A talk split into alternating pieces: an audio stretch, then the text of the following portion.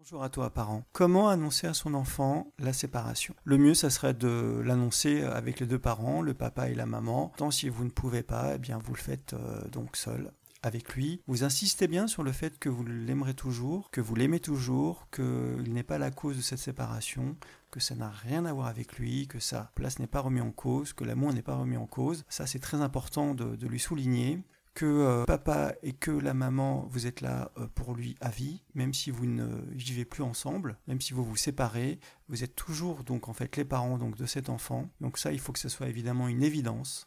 Donc insistez sur ce fait et rassurez-le par rapport à, cet élément-là. Pour la séparation effective, annoncez-lui deux ou trois semaines avant afin qu'il puisse évidemment s'y préparer, que ce soit pas euh, on décide de séparer et puis le jour même on lui dit je pense que le mieux, c'est de, le préparer, donc de faire ça en douceur. Vous pouvez lui dire la vérité sur euh, les, causes de la séparation, très simplement, que vous avez décidé de plus vivre ensemble, que vous ne vous aimez plus, mais je pense qu'après, il ne faut pas euh, spécialement aller, euh, aller dans les détails ça ne le regarde pas et puis ça euh, lui permet surtout de ne pas prendre parti. Et que dans une séparation, l'enfant ne doit pas prendre parti.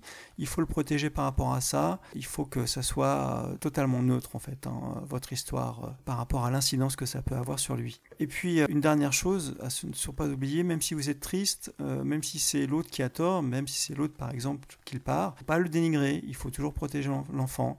Hein, il ne faut pas dire, par exemple, c'est parce que papa se casse euh, qu'on se sépare, euh, même si c'est vrai, même si vous souffrez. Vous dites que vous et papa, euh, papa et maman ont décidé donc de ne plus vivre ensemble. Et surtout, n'oubliez pas que ce n'est pas à lui de vous consoler. Parce que nombre de mères, en fait, qui fusionnent avec leur enfant, qui le prennent pour confident, et l'enfant se retrouve, en fait, comme une espèce de de, protecteur bis, ce qui n'est pas du tout son rôle, c'est assez dévastateur après pour sa construction. Voilà, voilà les quelques pistes hein, que j'avais à, te donner. J'espère qu'elles se seront utiles.